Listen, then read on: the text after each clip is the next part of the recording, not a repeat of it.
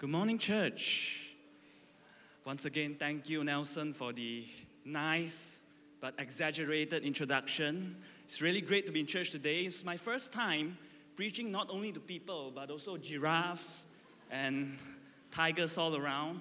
I just want to apologize if I have a little bit of cough today. While Neil was surfboarding and paragliding in Bali, I was also in Bali, quarantined in my hotel room. Uh, I was sick with COVID, so I have a lingering cough, but no risk, you won't get affected. But just give me some grace today, all right? We're this series, God is Near. Three weeks in, I just want to reiterate how fundamental this characteristic is to our God. You know, it is the one of the only thing that differentiates us from every other concept about God. In seminary now, I'm learning to read the Bible on a macro basis, right? So you see this pattern all across scripture. Adam and Eve, God is near to them. He lived in the garden with them. Abraham, God drew near to Abraham so he could reach humanity. Moses, God stayed with them in tents, and the list goes on, and it culminates in the coming of Jesus Christ as the ultimate act of God drawing near to us. And as we celebrate Christmas, more than all these Christmas trees and the gift exchange where we take from one party and change it to the other, we are celebrating the act of God coming near to us. All right? And our desire is that through this series, as we unpack this concept week by week, every one of you can feel your way towards Him and find Him. My text today is on Jesus and the centurion, right? So the centurion had a servant who was ill, and Jesus healed the servant. Now, if you are in church for some time, you might be going, ah, it's a story on healing. I know how that goes. There's a guy who is sick, and Jesus heals. Okay, I don't need to listen today. I take out my phone and um, start playing. Well, John said this, and I thought it's very interesting. He said there are so many miracles that Jesus did that could not be recorded in this book. It also tells us every single miracle or healing that was recorded, it's well thought out, curated, and there's a message that the author wants to tell us through this particular story, right? Everything is in the nuance. It's the person who was healed, it's what was said when he was healed, it's who were the crowd around, and all these things make up the message that the author wants to tell us. And for our story today, I want to preempt us. The nuance of our story is in the unusualness of this centurion character. And let me give you a contemporary example. Uh, this is Steph Curry. My wife was not a sports person, knows him, so shame on you if you don't know him. He's a four time NBA champion, the greatest three point shooter of all time, and one of the most loved players now, many people love him not just because he's a champion. There are 46 players that have won four rings and above. If any of one of you can name 15 without Googling, lunch is on me. You, you, you won't know them. But we know him, right? And people love him not just because he's a champion, but look at him. I look taller than him.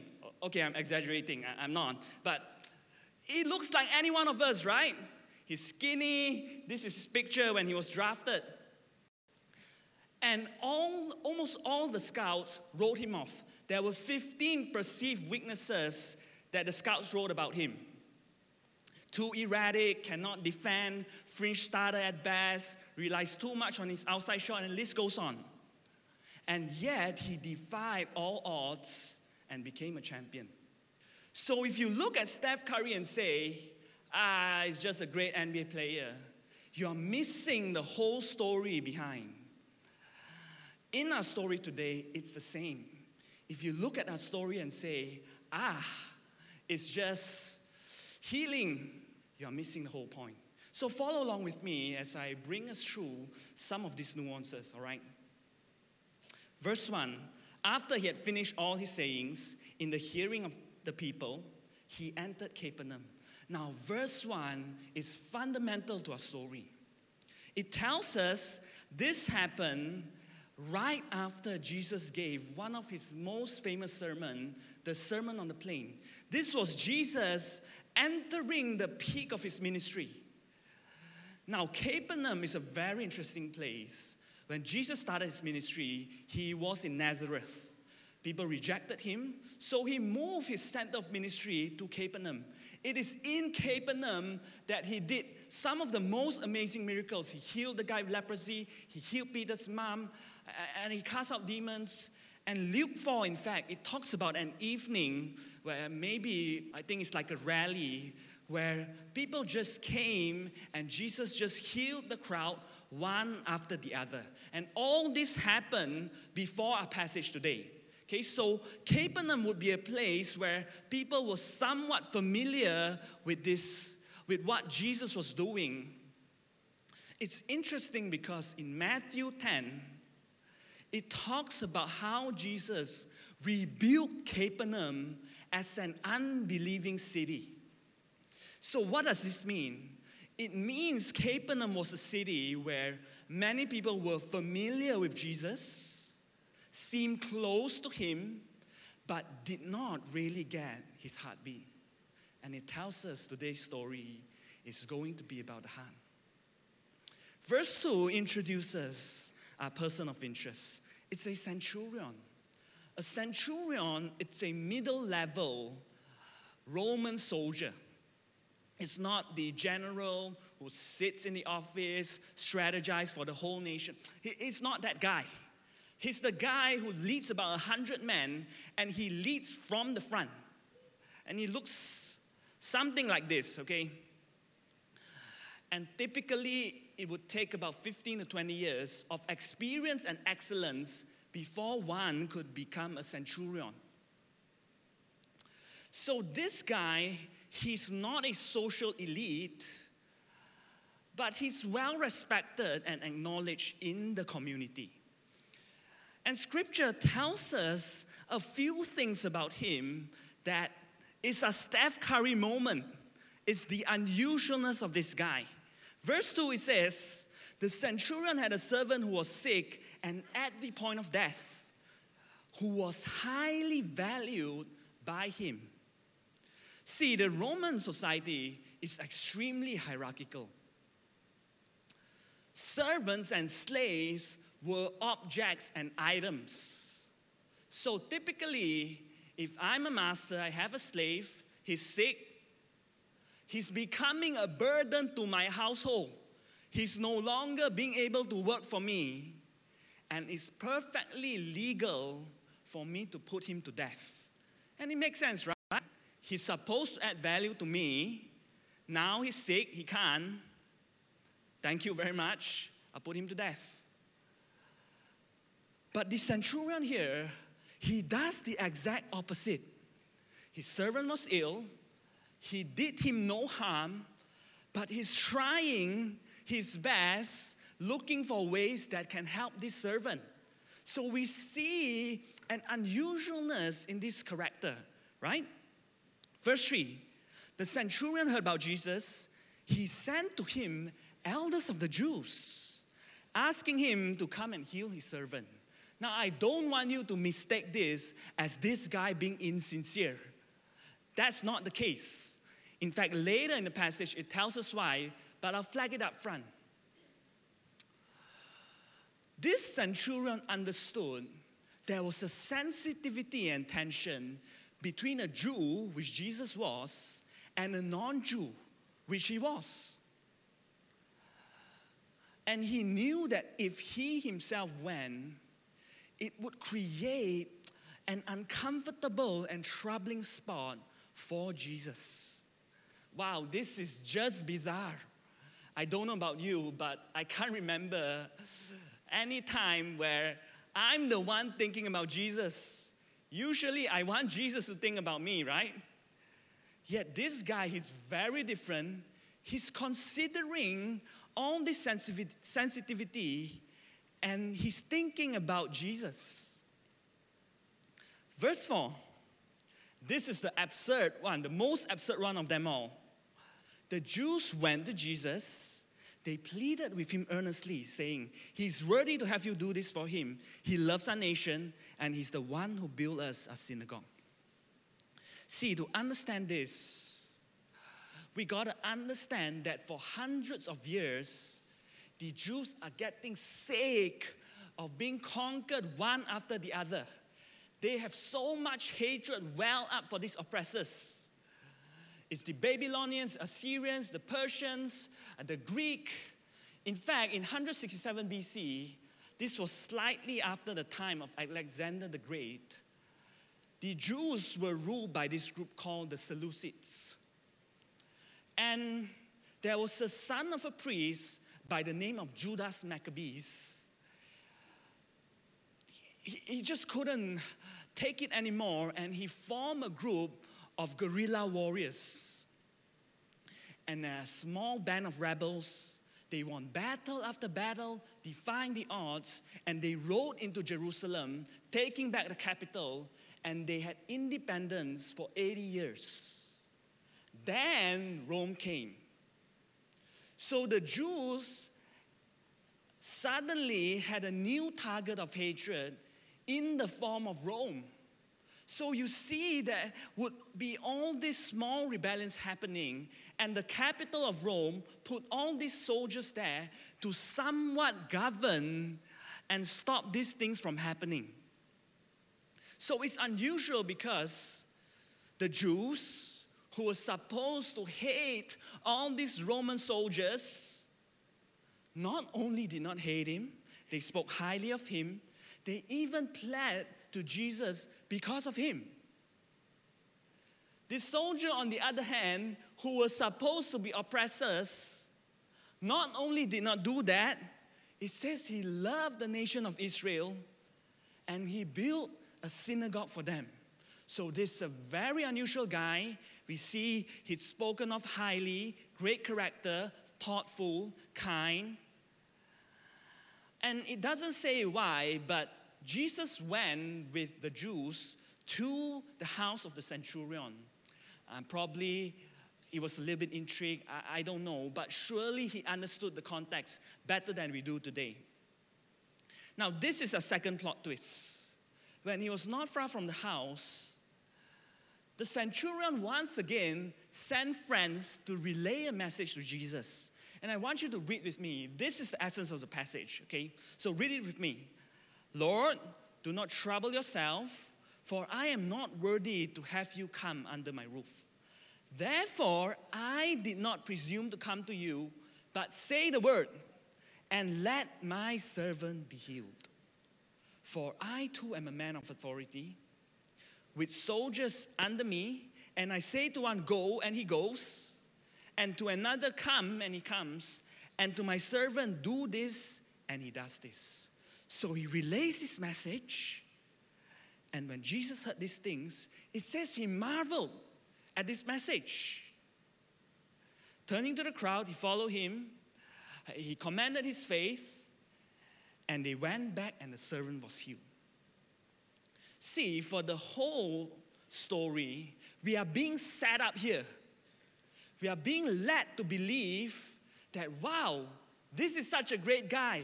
He's humble, thoughtful, kind. Ah, no wonder Jesus is going to heal him. Look what Jesus said. He says nothing about how great of a character this guy has. He says he marvels at his faith. What's so great about this faith that could make Jesus marvel? everyone else is talking about how great he is and how, because of that, he, Jesus, should go and do his bidding. That was how the Jews thought. The centurion said nothing about that. And he said, I am not worthy. Now, I, I don't know if there's a faulty thinking that, that's in there. Maybe there's a little bit. But the centurion is not just putting himself down here. He's understanding that it's not about him. He's understanding that it's not about what he has, who he is, what he says. That will cause Jesus to come and heal his servant. He's understanding grace in a way that many of us don't. See, we live in a society that's extremely performance driven, right? We hit some KPIs, you get a bonus. You sell some stuff, you get a commission. You do well in your school, you get a scholarship. And we are being framed to think this way. I just got my marks from my assignment yesterday. I only got 79%. Oh my gosh, what a disgrace. I shouldn't even be allowed in church. And, and we used to think like that. And we think, ah, that's how Jesus works as well. If I'm this, if I'm great, if I'm good, if I have good character, then He's going to bless me. The centurion knew it wasn't about that. He understood this element of grace. What else did he understand? He understood the authority of Jesus. He said, I command men, I say something and they do it. But you have authority far greater than I have. You have authority over life and death. What do we think about Jesus? I can't help that sometimes we are just underestimating who this guy is. We think he's some form of genie who is there just to do our bidding.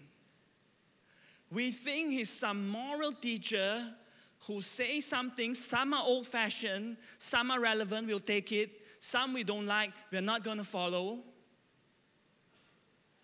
This guy has authority over life and death itself. So you put the two together, understanding the grace of Jesus, understanding the authority of Jesus, and that was the faith that made Jesus marvel.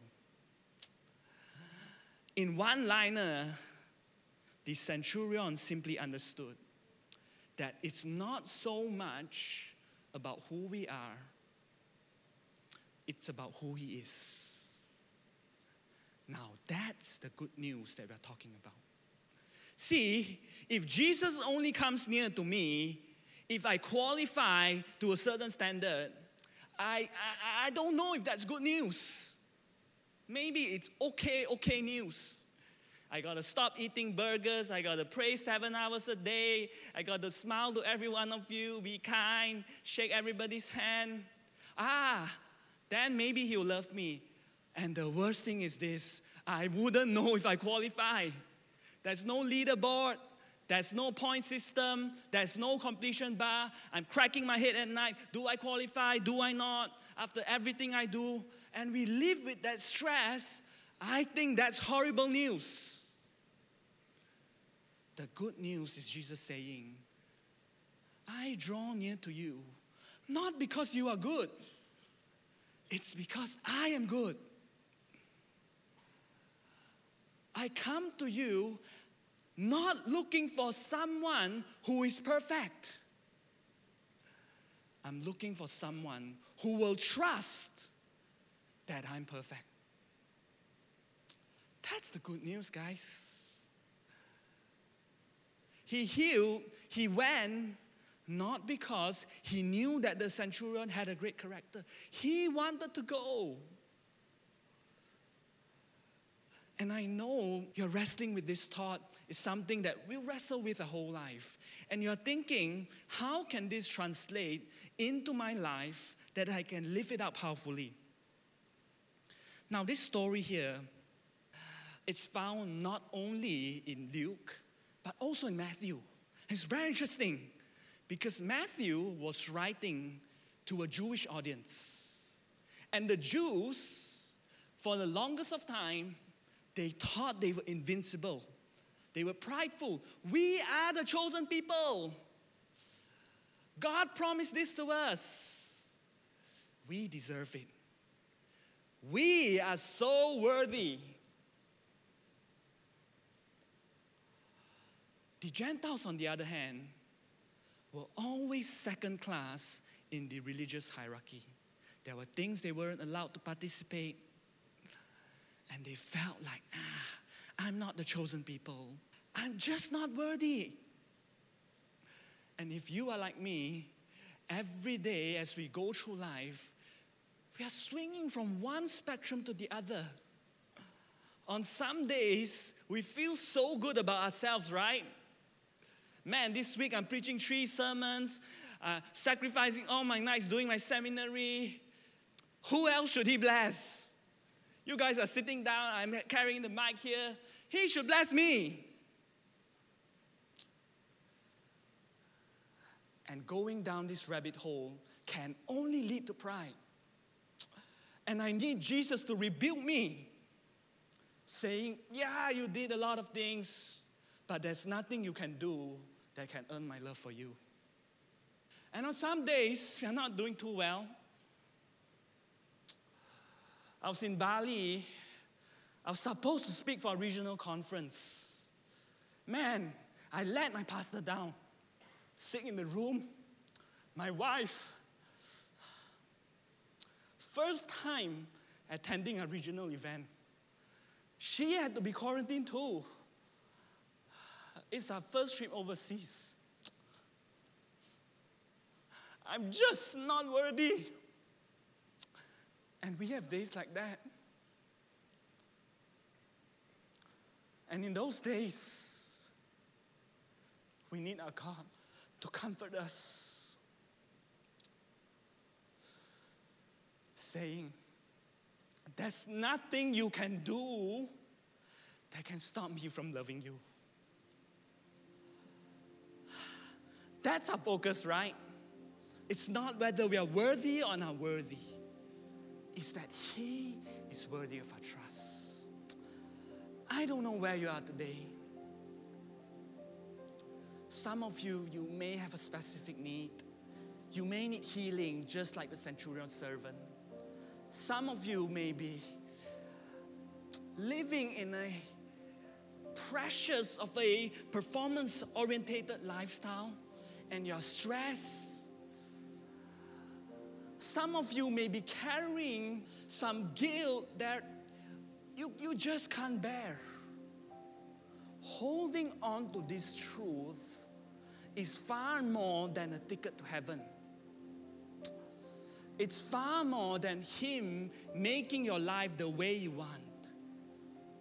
Holding on to this truth liberates us from pressures that we are not meant to carry, from guilt that we are not meant to hold on to.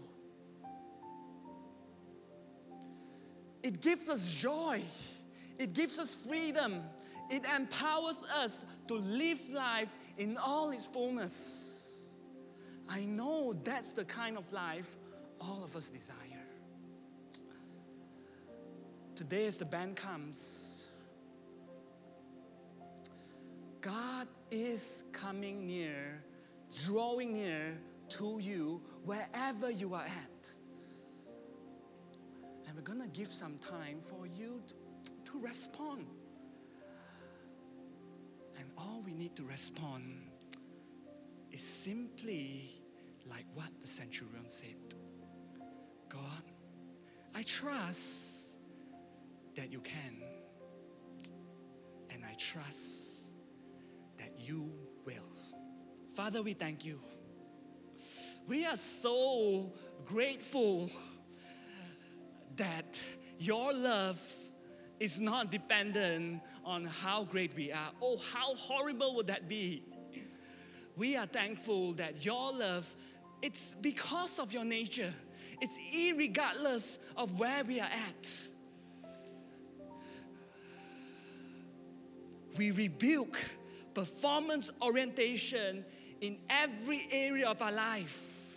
It's not about whether we are worthy or unworthy. It's that you are worthy of our trust. We put our trust in you. We know that you can, and we know that you will. We thank you, Jesus. In Jesus' name we pray. Amen.